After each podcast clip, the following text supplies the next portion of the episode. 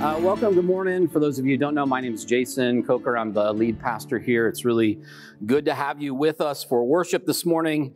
Today is Pentecost Sunday, which traditionally signifies the birth of the church. So we're going to read about Pentecost today from Acts chapter 2. So if you have a Bible and you know you're uh, in the habit of opening your Bible and following along with me as I teach, feel free to do that now. Acts chapter 2 verses 1 through 4, and we read about the day of Pentecost.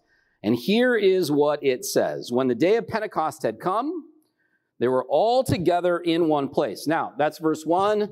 They, they are, they, of course, refers to the disciples. The disciples have experienced this massive shift in their community. Excuse me, we read a little bit about that last week from Acts chapter 1 that Jesus, after his resurrection, engaged with people, engaged with his followers, his disciples on a regular basis, but he seemed to be fairly elusive, right? So unlike before the crucifixion and resurrection, after the resurrection, Jesus' presence with the disciples seems to be sort of intermittent, right? He's not always with them the way he was with them before. And they seem to exhibit a lot of confusion, a lot of frustration. Every time he pops in to visit them, first of all, half the time they don't recognize him. And then when they do recognize him, it comes upon them. Oh, it's, it's the Lord, or oh, it's rabbi. And then they have this shift in their perspective, at least for a moment. And then, of course, all of that culminates in Acts chapter 1, verses 6 through 10. We read that last week, where Jesus ascends into heaven. And I told you last week that I think Jesus knew he had to leave. He knew he had to depart because if he didn't, the disciples would never grow up. They would never learn what it means for them to have the Spirit of God for themselves. They would always be relying on their rabbi. And Jesus tells them, unless I go, you won't receive what comes next, which is Acts chapter 2, brings us to this moment. So between Acts 1 and Acts 2, the disciples are gathering together in this room that they share together. They eat together. They're doing life together. One day, while they're waiting for whatever it is that Jesus promised them, it finally happens. Again, verse 1 When the day of Pentecost had come, they were all together in one place. See, they were hanging out together, waiting for what Christ promised. Verse 2 And suddenly, from heaven there came a sound like a rush of a violent wind, and it filled the entire house where they were sitting. Verse 3, this is where it gets really weird, you guys, I'm not to lie. Verse 3 divided tongues as of fire appeared among them, and a tongue rested on each of them. And all of them were filled with the Holy Spirit and began to speak in other languages as the Spirit gave them ability. Now, don't get all caught up on that last sentence, verse 4, where they're speaking in like other languages. I know that that is what we tend to talk about a lot in church when we approach Pentecost, but we're not going to talk about that this week. I will go there next week, I promise. This week, what I want you to see is that in this passage, we have a couple of things happening. First, the disciples are waiting. Just like Christina said, they are waiting together. Just like Kelly described when she talked about what she heard in her small group just now. The disciples are waiting together for something to happen. And then something does indeed happen. Fire descends on all of them. There's this powerful, dramatic experience of the Spirit of God coming to them. And as a result of that Spirit of God coming upon them, they are now empowered to act. And they act in a way that allows them to communicate with people that they couldn't otherwise communicate with. So, what's going on here? Well, the first thing that's happening is we should remember that this image of fire is pretty familiar in the Bible. This is not the first time that we see this symbol of fire representing the presence of God. You might remember from Exodus chapter 3, Moses is minding his own business. He is a shepherd working for his father in law. He goes to find a lost sheep and he discovers a burning bush. You remember this story. There's a bush on the mountaintop. This is Mount Horeb, probably also Mount Sinai, that famous mountain in the story of, of the Jewish faith where God meets God's people in dramatic fashion. And this is the first time that happens. Moses sees a bush that is on fire, and yet, even though it's on fire, it is not being consumed.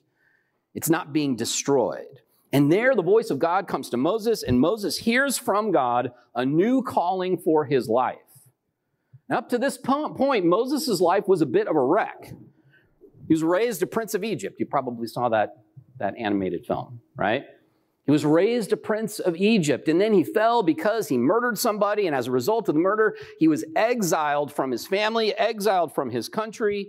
He joins with another tribe, he marries into it, he becomes a sheep herder, and then he hears the voice of God and receives a new calling to deliver his people, his kinsmen, to deliver the Israelites from slavery in Egypt.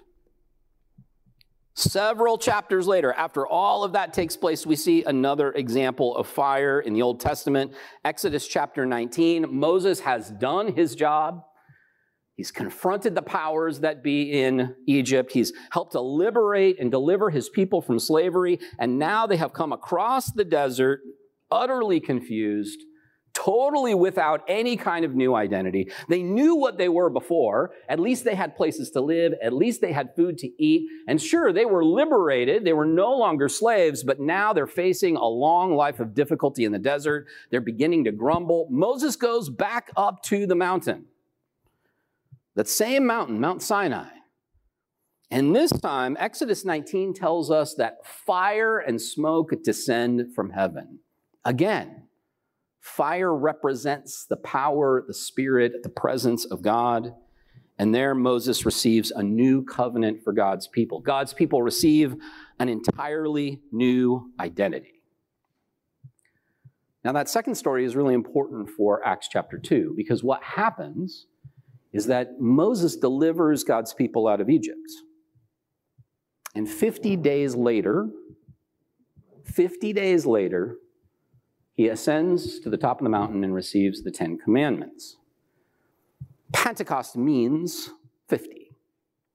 The celebration of Pentecost in ancient Judaism is a celebration of that experience, where the Israelites are liberated, they lose their former identity, and 50 days later, they receive a new identity, and that presence of God is symbolized by fire.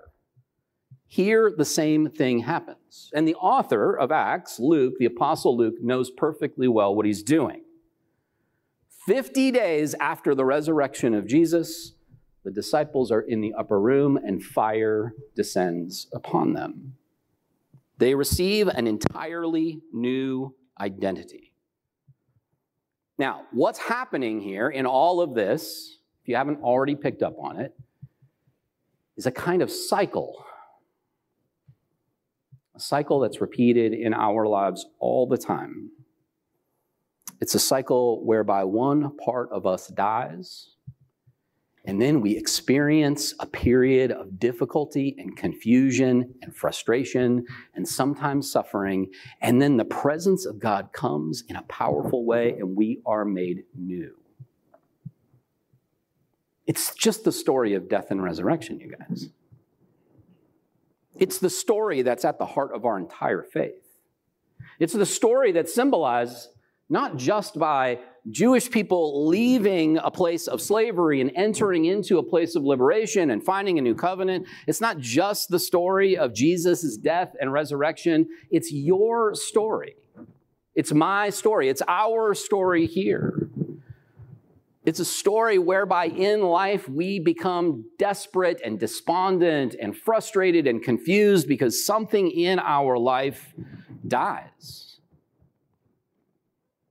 Something that we hoped for, clung to, something that we built our whole lives around or, or upon, and, and suddenly, sometimes by our own choice, because of survival, we let that thing go. But we mourn its death. But on the other side of that, very often we experience resurrection. We're wandering through the wilderness. We are waiting in the upper room, no longer knowing who we are, what we are, or why we are. And yet, out of the blue, in a flash, with the sound of rushing wind and fire from heaven, we experience inspiration. That's what we mean by the word inspiration. We use that word here a lot. We mean it in the old sense of the word, like the breath of God fills us up and makes us alive. It's a whole different metaphor. It's no longer fire, it's, it's spirit, it's pneuma, it's the breath of God that animates us, but it's the same reality we're trying to describe. And that is, I once was dead, but now I live by the gift, the grace, the goodness of God. This is something that we have all experienced. And it's what Acts chapter 2 is trying to communicate to us. It's really important, I think, for us to remember that what's happening to the disciples here is utterly a gift. They're surprised by it. They're just as surprised by it as Moses was when he was in the desert. They're just as surprised by it as you and I are when we are struggling or muddling our way through life, and then suddenly, like a lightning bolt from heaven, we realize with clarity what needs to be done. It is a surprise because it comes from outside of us. Listen, writers and poets and songwriters and painters and architects and everybody who does anything creative for a living knows exactly what I'm talking about. When you work and struggle and, and are frustrated because that thing won't come to you, because you can't necessarily reach inside of yourself and find whatever it is that you need to produce something good. And in that moment, just oftentimes when you think it's too late, it hits you and it's so easy. It flows from you. And when I say that the Spirit of God is like the inspiration that an artist experiences, I am not diminishing it. I'm saying that this is a universal human mm-hmm. experience that every one of us has known. You might not have called it the Holy Ghost. You might not have cried out to Jesus when it happened, but I promise you have been born again by the Spirit of God just when you needed it. And the problem is, there weren't enough people there to tell you that that's what you experienced. Jo- Joey's over there saying, right. Because he and I have this conversation all the time. You experience God more often than you know. You experience the Spirit of God, the birth of God, the newness of God, the resurrection of God more often than you realize. And sometimes when we uh, encase it in stained glass, we put it out of reach for people who don't see themselves in those pictures. But it's there for all of us. But here's what I really want you to hear today. What I really want you to hear is that the disciples experienced this together. And one of you already made this point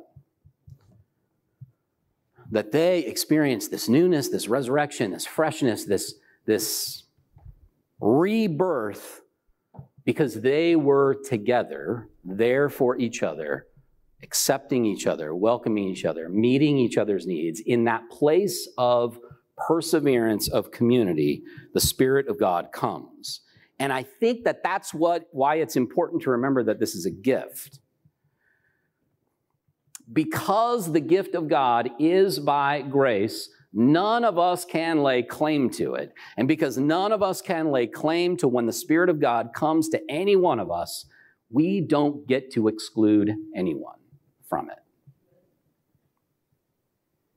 There is no magic trick. There is no set of like liturgical acts that we can commit in a space like this or any other that will guarantee that God shows up in a tangible way. If that were true, whatever showed up wouldn't be God because it wouldn't be free.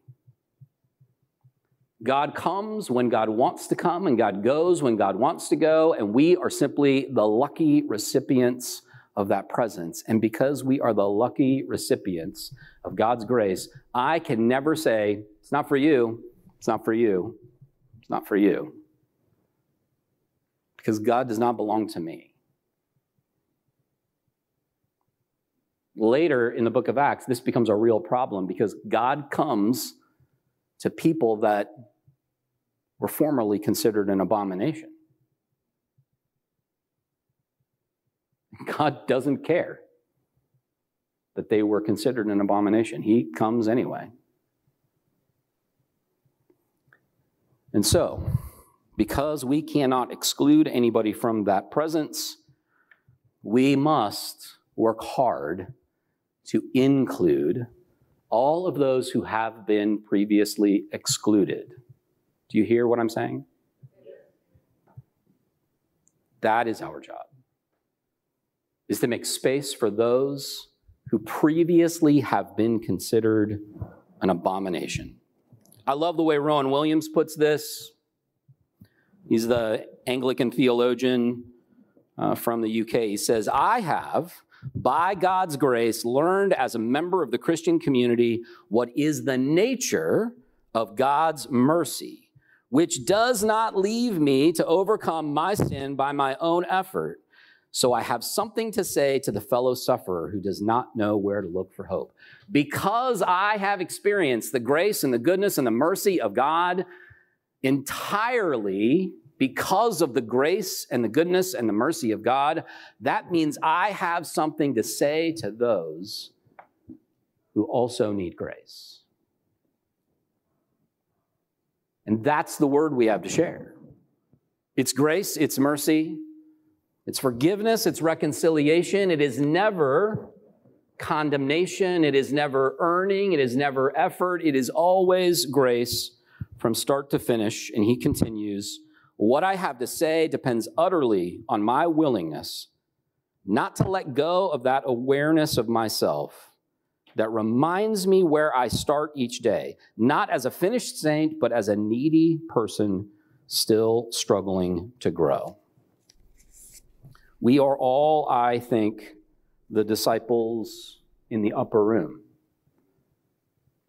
deeply in need of the grace and the mercy of the Spirit of God, deeply in need of the indwelling presence of the inspired Spirit of God. And because we are deeply in need, we welcome others who are deeply in need of that same thing. In this church, I think that is where we are going. We are going to move more intentionally towards an expression of community where we know each other, where we are there for each other, where we are finding inspiration together to overcome the difficulties that we face. Are there difficulties? Yes, there are. But there's room for you here if you want it. Amen? Would you pray with me? God, we thank you again for today, for this opportunity for us to experience a sense of uh, your word in our midst, to experience a sense of how you're animating this community and calling this small church on the corner of Freeman and Topeka in downtown Oceanside to be an example, an expression, uh, an embodiment of your spirit empowered community. I ask that you would teach us how to do that, that we would become people who are eager to join with you to welcome those who have been excluded. We pray all this in Jesus' name. Amen.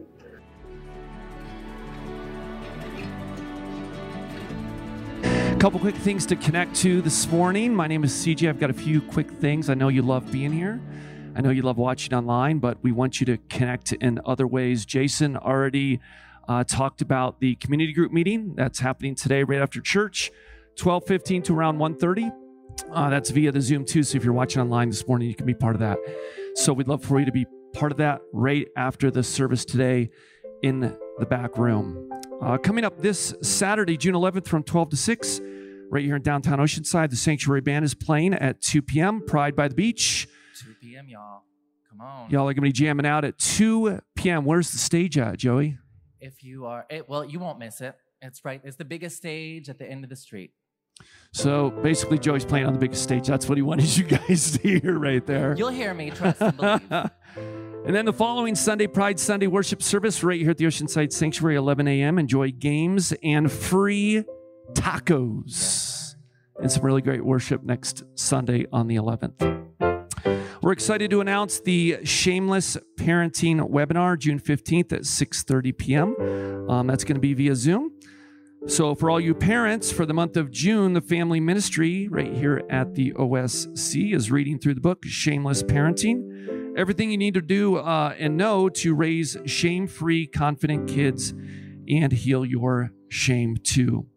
The author, Dr. Tina Sellers, will be joining us live on Zoom for that as well. That's June 15th. Um, for all those events and for more, you can RSVP via the oceansidesanctuary.org. So that always has all the events up, or you can scan the QR codes that are posted around the church. Uh, my final announcement I just want to make sure everybody knows I don't work for this church, and I'm certainly not associated with, with uh, the Reverend in any way. Okay.